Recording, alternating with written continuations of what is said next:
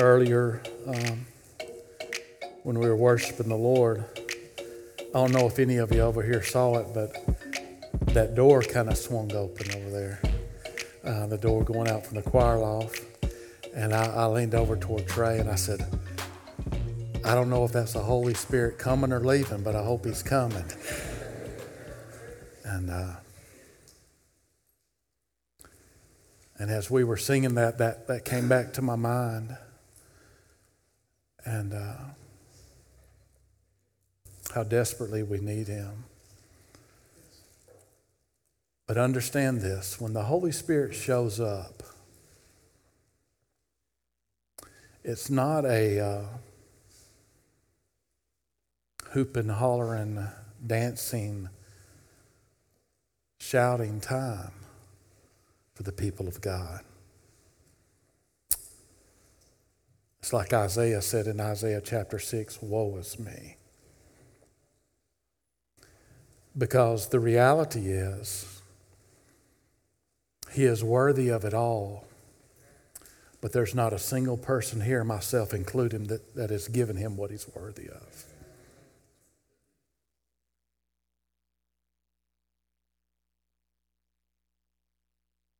And I don't know about you, but sometimes I struggle with that.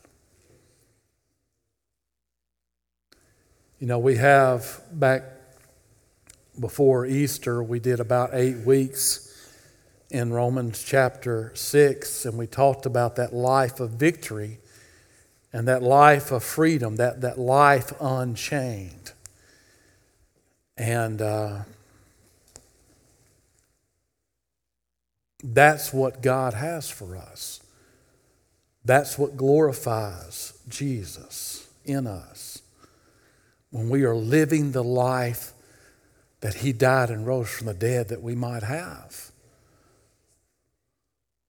But if every one of us was honest today, and I don't know why we would ever not be honest, because you can be honest with Jesus. And among the people of God, we ought to be able to be honest with one another.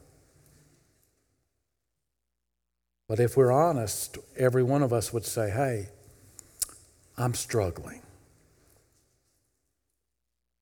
I'm struggling with giving God what He deserves. And if we were honest, although some of us might be doing better now than we were a month ago or a, a year ago, there still is a significant gap between what we read in Romans 6 and other passages of Scripture when we read what the life that Jesus described, that life more abundant, there's a gap between what we're reading and what we're experiencing. And we're struggling. We want to do right. Because God has saved us and redeemed us. We, we want to give Him what He's worthy of, but we fail we come short.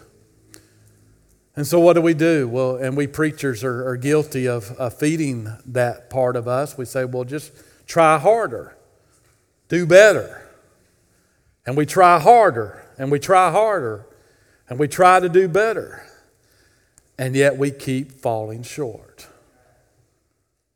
And it seems like this life that Jesus talks about is just unattainable.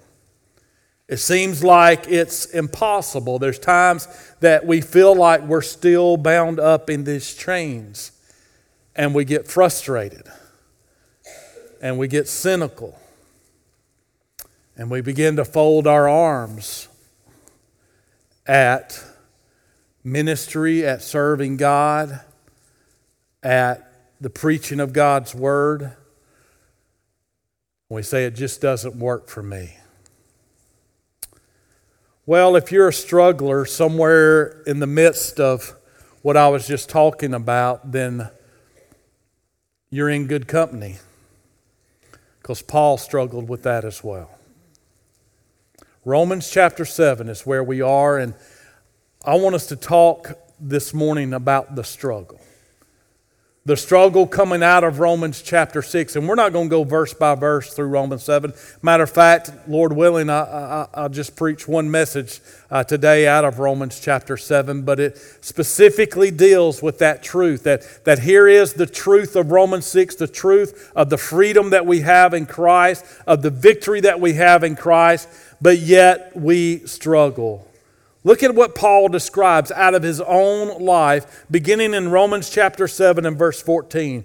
He says, For we know that the law is spiritual. In other words, there's a purpose. The law had its good that it did. Then he says, But I, Paul's talking about himself, and every one of us could put ourselves in with this uh, personal pronoun I, but I am carnal sold under sin.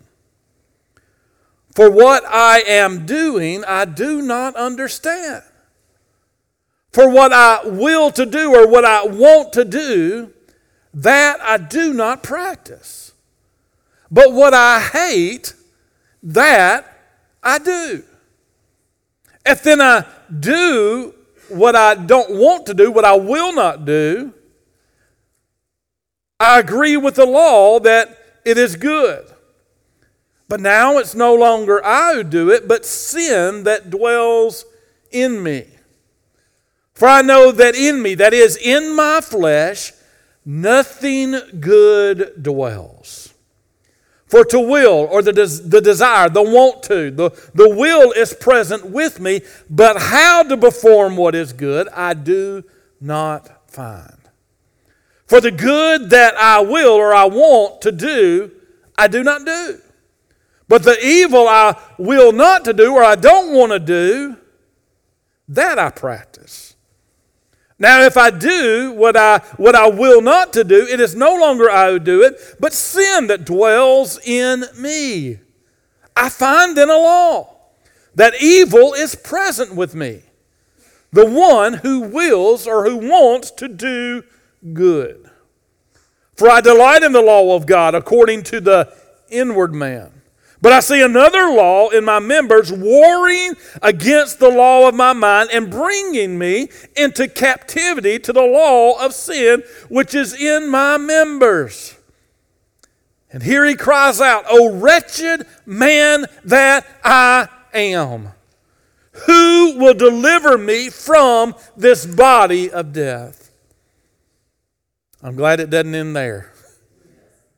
Verse 25 I thank God through Jesus Christ our Lord.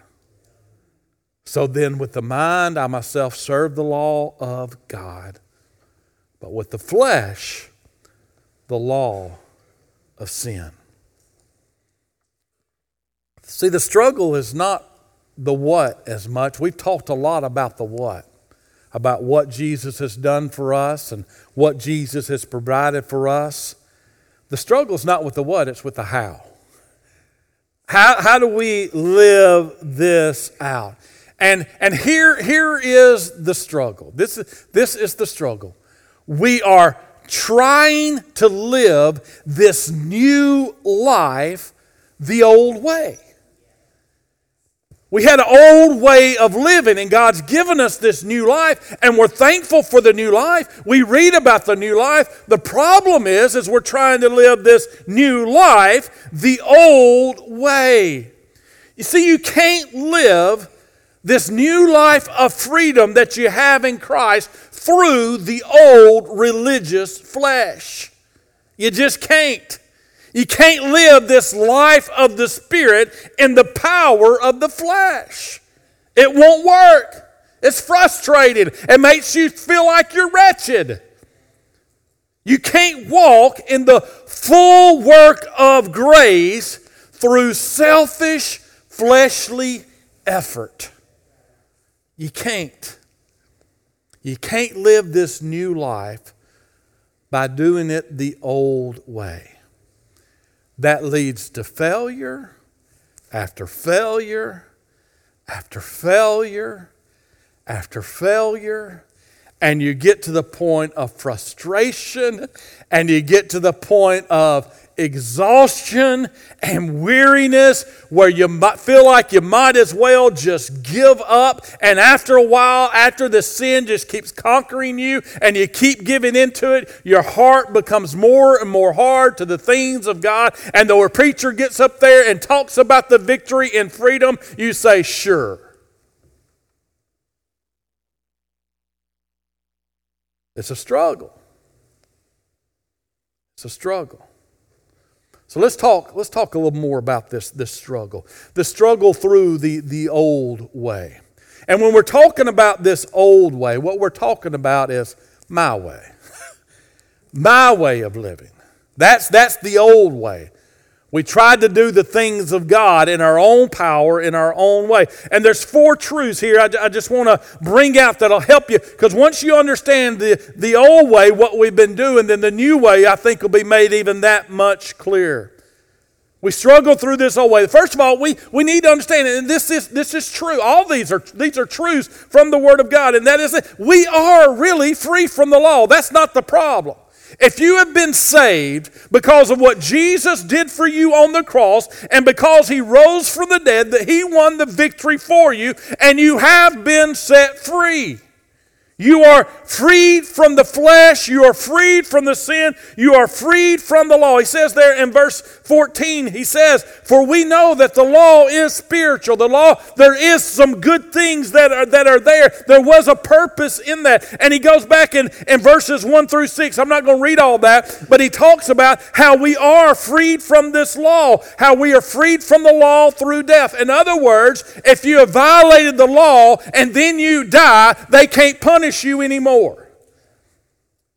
And when you were saved, you were put in Christ, and His death became your death. And so when He died, you died, and therefore the law does not apply to you anymore. Jesus has broken the, the, the, the power of the law over you. You're no longer condemned, you are saved, and you are free. That's what that is true. We are freed from the flesh, freed from sin, freed from law. Matter of fact, said, well, what is the purpose of the law? That what the purpose did, listen, the, the purpose exposed sin in our lives. We wouldn't know what sin is. That's what he talks about in, uh, in, in verses 7 through 13 there. He talks about how we wouldn't know what sin is if it wasn't for the law. And what the law does, the law shows us not only that, that we do sin, but also the law shows us our inability not to sin. In our flesh, we, we must sin. You see, the law says if we will keep these commands, we can have life. The problem is we can't keep the commands. Do you understand that? Our flesh is, is, is unable. So, what does the, the law appeals to the flesh? The law says, flesh, do these things and you'll have life. And the flesh goes, yeah, I can do these things and I'll have life. And the flesh tries and tries and tries, and the flesh just can't do it. And by the way, listen to me saved, redeemed flesh can't do it either. Flesh can't and never could, which is why we have to die to the law and flesh die to ourselves as well. Now, we're free from the law. Now, I'm get, kind of getting ahead of myself here. These other truths as well. But we're free from the law, we're free from the flesh. But sin is still present as long as we're here on this earth. See, that's what he says in verse 14. He says, We know that the law is spiritual, it, it, it doesn't, but he doesn't say I was, he said I am. I am carnal. I am sold under that word carnal means fleshly.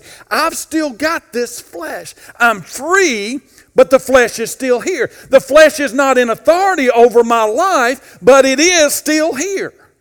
It is still present with me. Verse 17, he says, But now it's no longer I who do it, but sin that dwells in me. This is Paul talking about. He didn't say it did dwell. He said, Right now it's dwelling in me. The possibility of sin, the potential of sin, the flesh still wants to sin within me.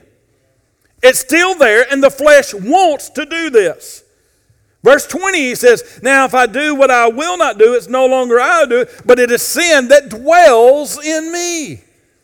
Sin dwells in us. It abides with us. As long as we're in these fleshly bodies, these fleshly bodies will want sin, will want the easy way out, will want to achieve, will want to impress the world around. And then he says again in verse 21, he says, I find in a law that evil is present with me. Paul's not lying. The Word of God can't lie. We, st- we sin is still present. As long as we are here on this earth we still have flesh. We're freed from the flesh but the flesh is still present. It's still there. It's not in control of us but it still calls. It still calls. Now understand this when we're talking about the flesh we're talking about me. That's who we are. The flesh is me. The problem is me. He talks, he says, I, I, I. All those eyes are me. Matter of fact, in these verses I just read, I don't know if you were counting, but 26 times he uses that one letter, I. It's us. The problem is us. And I know what you're thinking. You're thinking that you're not that bad. Uh, that may be you, preacher, but that ain't me. I'm not as bad as you are. you, or you may think that you're not as bad as other people and stuff. Now, listen, sin is still present, and the, and, and, and the flesh is still there, but the flesh can desire good things. That's the deceptive part of the flesh. It says the flesh can desire two things. That's what he says in verse 15. He says, For what I'm doing, I do not understand. For what I, I want to do, I do not practice. So the, here's that I there, and the same I that is carnal, the same I that, that is filled with, with sin and that the flesh is still there, it desires good. It wants to do good. He says it again in verse 19. He says, For the good that I will to do, or that I want to do, I want to do what is good. There's something within me that wants to do what is good. I've been saved. I've been redeemed. My heart wants to do what is good. My, even my flesh wants to do what is good. Verse 23 says, uh, But I see another law in my members warring against the law of my mind. This is a present battle, bringing me into captivity to the law of sin, which is in my members. And so this is going on here. That, that I is there. You see, the flesh still wants the blessings of God. It just wants to find a shortcut to get to them. And the flesh still wants the approval of God. It just wants to do as little as possible to get that approval. And by the way, the flesh wants to impress others. And if living a godly religious life can do that, the flesh wants those, those things in our lives. The flesh wants to be acknowledged as one who follows God, as one who honors God, as one who serves God. But see, the flesh wants those things, but the flesh wants to do it the old way. Wants to do it through personal effort and personal achievement. And here's the truth you just got to understand the flesh is unable to do good. It wants to, but it can't. Verse 18, he says, For I know that in me, that is in my flesh, nothing good dwells. Did you hear that? That's not just Paul's flesh, that's our flesh. Nothing good dwells. We are not good people. Our flesh rebels against God. That's who we are. We are rebels. We are. See, we want to think that that we want to put this like we say, well, if I just follow Christ, that'll give me a better life. Following Christ is better, but I'm okay. No. Did you, what does he say here? I know that in me, that is in my flesh, nothing, nothing, nothing. What you know what the nothing means in the Greek? It means zero, not one single thing.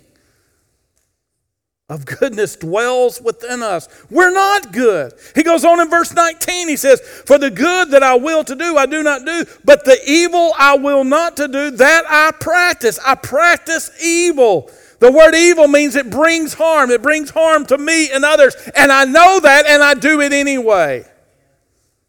Verse 23 says that, talks about how we're still bound. There's this war that is going on in the law of my mind, bringing me into captivity to the law of sin, which is in my members. What I mean by that, yes, we have been set free, but we feel like we are bound. We try to put the chains back on us. We won't let go of the chains, even though the chains have been broken.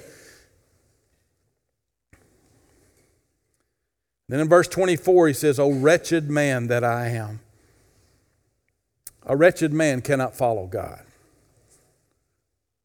Wretched is full of misery, pain, and death. See, understand this. When God saves us, He's not improving our flesh. Salvation is not self improvement. True biblical salvation is the end of self the death of self. For us to live a way that honors God, self must die.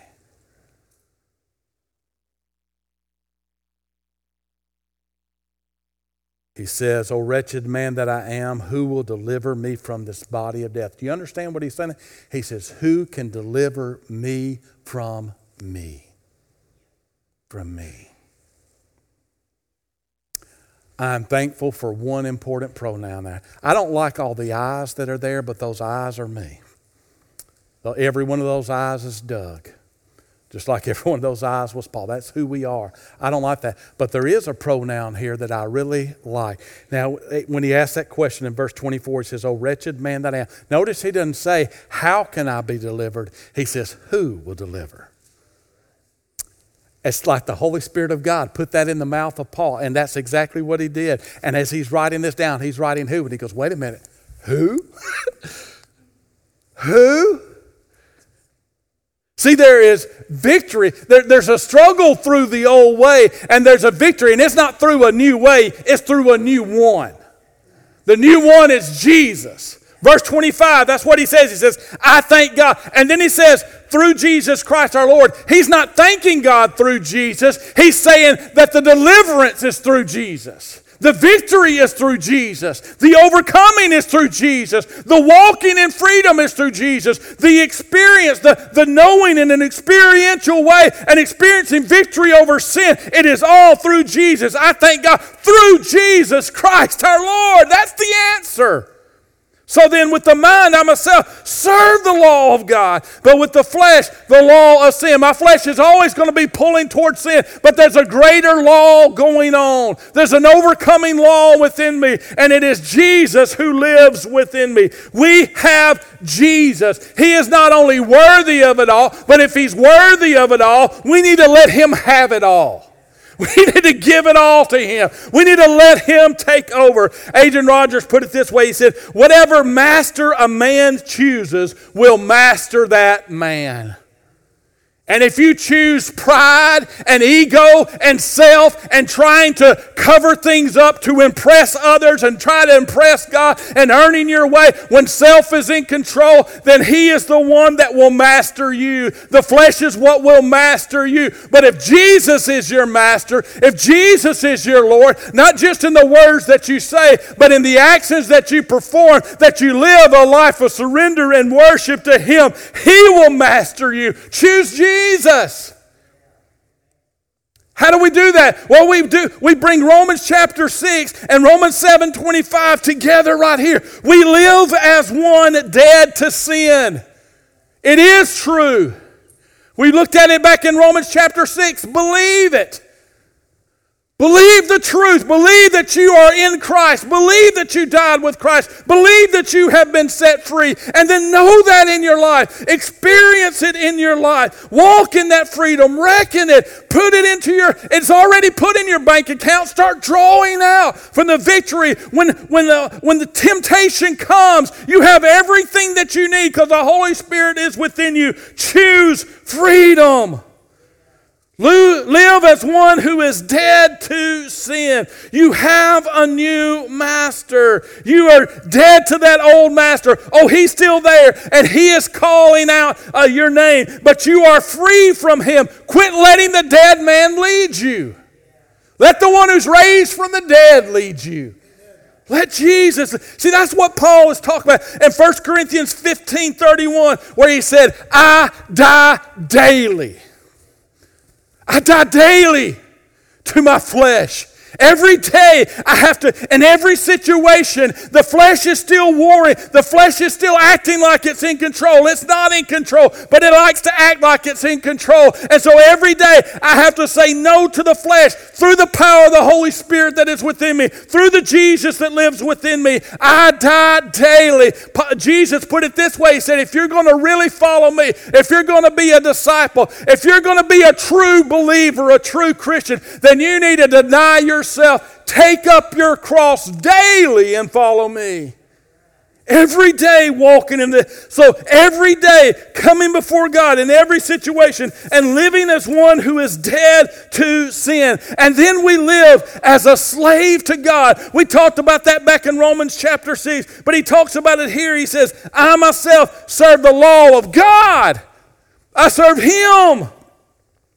He is my new master. He, there's a new way because I have him. It is not myself, it is him. I yield to him. I surrender to him. I don't argue with him. I don't tell him that that's not a good idea. Whatever he says, I do it. I let him lead and live through me. Jesus is the victory. Let him lead your life. Let him empower you. Let him strengthen you. Let him do it through you. You understand when Jesus was tempted in the wilderness, what a great day of victory that was. Satan came with everything that he had. He even came equipped with the Word of God to try to get Jesus to stumble, to try to get Jesus to fall. And he tempted him, and he tempted him, and he tempted him. And every time Jesus won. And understand this when Jesus won, he wasn't showing us the how, he was showing us the who. Because we, in our flesh, cannot take the steps and follow Jesus. But that Jesus that resisted temptation every time, if you're a born again believer, he lives in you. And so quit wrestling with the devil on your own. And let the one who has never been defeated fight him. And his name is Jesus. Let Jesus live through you. Live as one dead to sin, live as a slave to God, and let Jesus live through you. I thank God through Jesus Christ our Lord. It is through him and it is him through us. This is what Paul's talking about in Colossians 1.27. What does he say is the, the, the, the glory that we can experience in our life? What is this hope of glory? It is Christ in you, the hope of glory.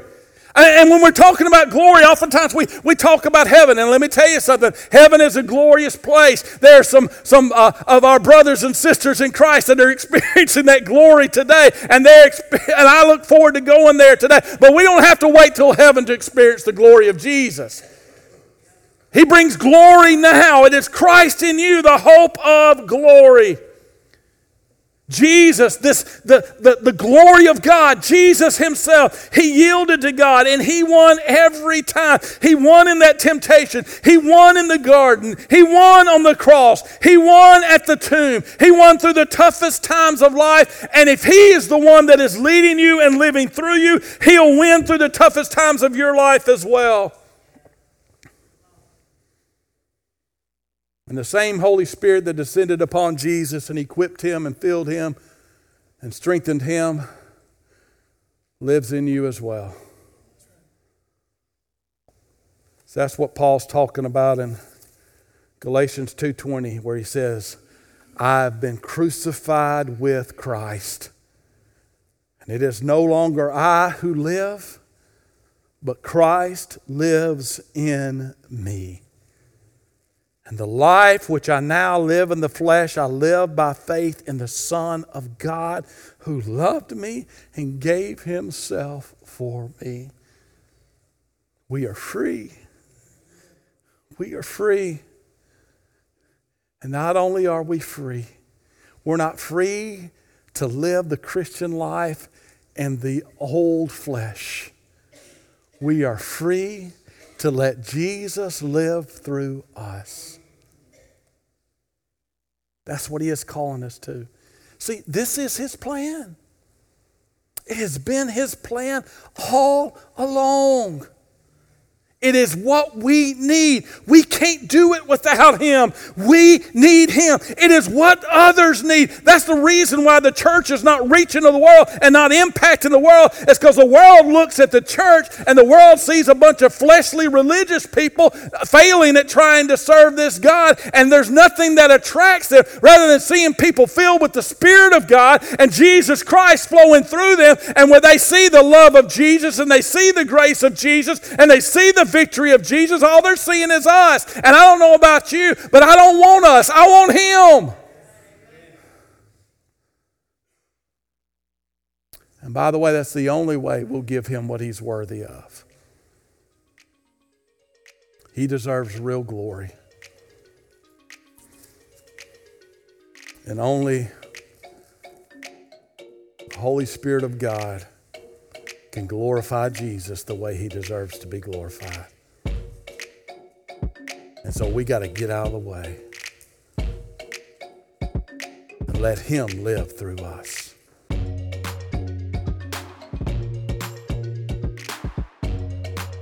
This is Doug Ferris, and I'm blessed to be the pastor here at Underwood Baptist Church.